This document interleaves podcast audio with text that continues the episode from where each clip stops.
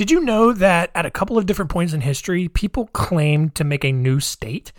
Had the federal government actually paid attention to it, the 50 United States that you know today could have actually been the 52 states, or the borders could be completely different.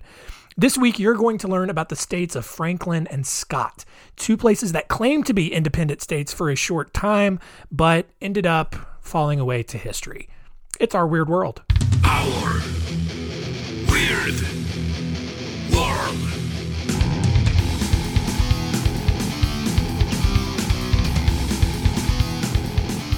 Welcome to Our Weird World. I'm your host, John Hinson, and this week we're talking about the states of Franklin and Scott. Both at one point were part of Tennessee, oddly enough. Like, what, what is going on over there?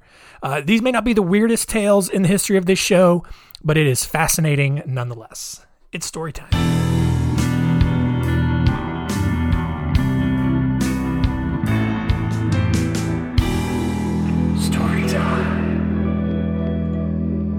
In 1782, Revolutionary War veteran Arthur Campbell began politicking for a new state, Frankland, to be created as the 14th state out of parts of southwest Virginia, western North Carolina, and northern Georgia. When Patrick Henry passed a treason law that prevented anyone from creating a new state out of land belonging to Virginia, Campbell had to rethink his idea and quickly found help from local supporters. At the end of the Revolutionary War, North Carolina had decided to cede 29 million acres of land to the government to offset their debts, part of which was modern day Ashe County. However, the federal government was reluctant to take over the land because it was mostly mountainous and there was little they could do with it at the time. And that's just kind of how things went in the government in the early days. It was just like, hey, could you give us something? And then the states would be like, all right, here, take this crap that we don't actually want and then the government was just like, oh, that's not really what we had in mind, but we weren't really specific about it. So now what do we do? um, so it was also, and that land was also inhabited by the Cherokees, who were getting a little sick of all the white man shenanigans and they were making it difficult with the federal government to conduct business. After a few months, North Carolina realized that the federal government wasn't going to do anything with the land they had ceded, so they rescinded the offer and went back into governance. By then, people who had been living in the area had taken matters into their own hands. They referred to their area as the state of Franklin. They had erected a capital at Jonesboro, uh, which is, you know, in modern day eastern Tennessee. Uh, they had also elected a governor, a speaker of the Senate, speaker of the House of Representatives, and other positions to actually participate in the federal government. They even drew up their own constitution, but when it was turned down in referendum, they just took North Carolina's constitution, wrote their name over the top of it, and just started operating under that, thinking that no one would really notice. In 1785, the leaders of Franklin petitioned Congress to grant them statehood, but only seven states voted in favor of it, which was two states fewer than the two thirds majority that was needed. Despite the setback, state leaders went back to Franklin, moved the capital to Greeneville, which is, you know, right down the road from Jonesboro, and wrote up a new constitution and even made peace treaties with the Cherokees. However, the people quickly changed their minds and started pledging allegiance back to North Carolina, who took that opportunity to go back in and forcibly reestablish the state government. After several battles with North Carolina militia, the state of Franklin dissolved in 1789 and swore allegiance back to North Carolina. However, North Carolina, who at this point treated its western counties like a psychologically abusive girlfriend, just changed his mind and decided to cede much of the land back over to the federal government. Those lands eventually became the northeastern region of Tennessee, and John Sevier, who had been the governor of Franklin, was elected as Tennessee's first governor. So there you go. Um, Franklin kind of existed before uh, you know Tennessee actually became a place, but yeah, a lot of the a lot of that land um, that was North Carolina's Ashe County eventually ended up becoming part of Tennessee. And now here's the second one, um, the state of Scott. On June 4th, 1861, Senator Andrew Johnson gave a fiery speech on the steps of the courthouse in Huntsville, Tennessee, that argued against secession. However, Tennessee seceded anyway, and four days later, Scott County, where Huntsville was located, voted against that secession 541 to 19, but the rest of Tennessee didn't care. And, you know, just went on with, you know, seceding and joining the Civil War and all that.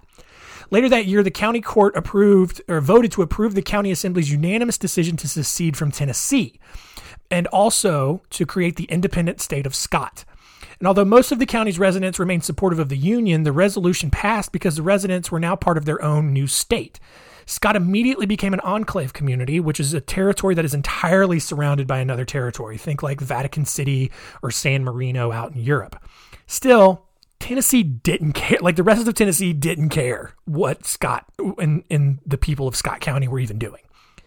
Despite its strong stance um, on secession and the Civil War, the area was of little strategic importance during the war. Because Scott was mostly mountainous and travel through the area was difficult, the, the area rarely saw action during the entire, entire Civil War.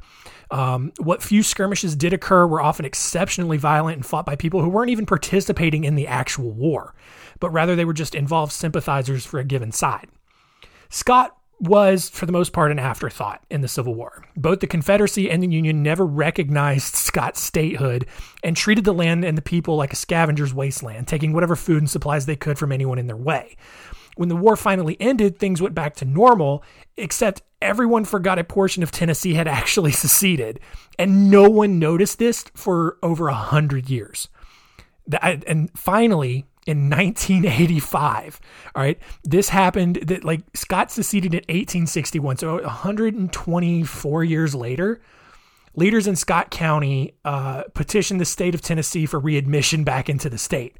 And Tennessee, who thought Scott County had been a part of the state the entire time since the state of Scott was never actually a thing, they ceremoniously readmitted the county. Like there wasn't even any formal paperwork. It was just like, oh, you guys seceded? Sure, you did. All right, come on back. It's cool. It's all good. And that's, uh, yeah, that's it. That's it. That's the end of the story.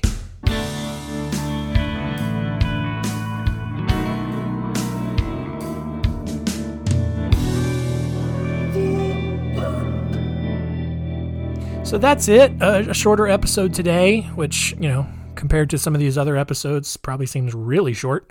Um, but yeah, the South was really was kind of close to having a couple of extra states, both taking pieces of Tennessee with them. I, I, don't know why Tennessee seemed to have so many problems. It's a pretty nice state, at least the eastern half of it is. Everything west of Nashville seems a bit bleak. But uh, yeah, let's find out what we learned.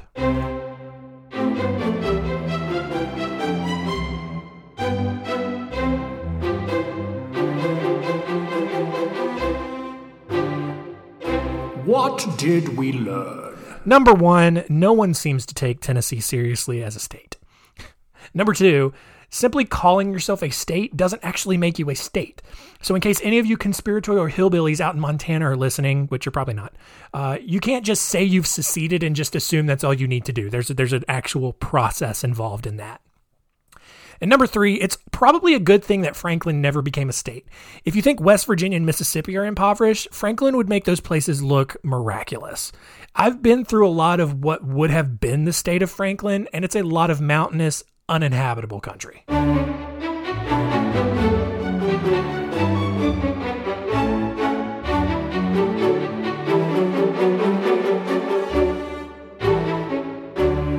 Next week on Our Weird World, I'm going to make up for this short episode by giving you a, longer episode. It is the story of H.H. H. Holmes, one of America's first serial killers, and one who really set the early standard for how awful a serial killer can be. Thank you for listening. Tell all your friends and keep it weird.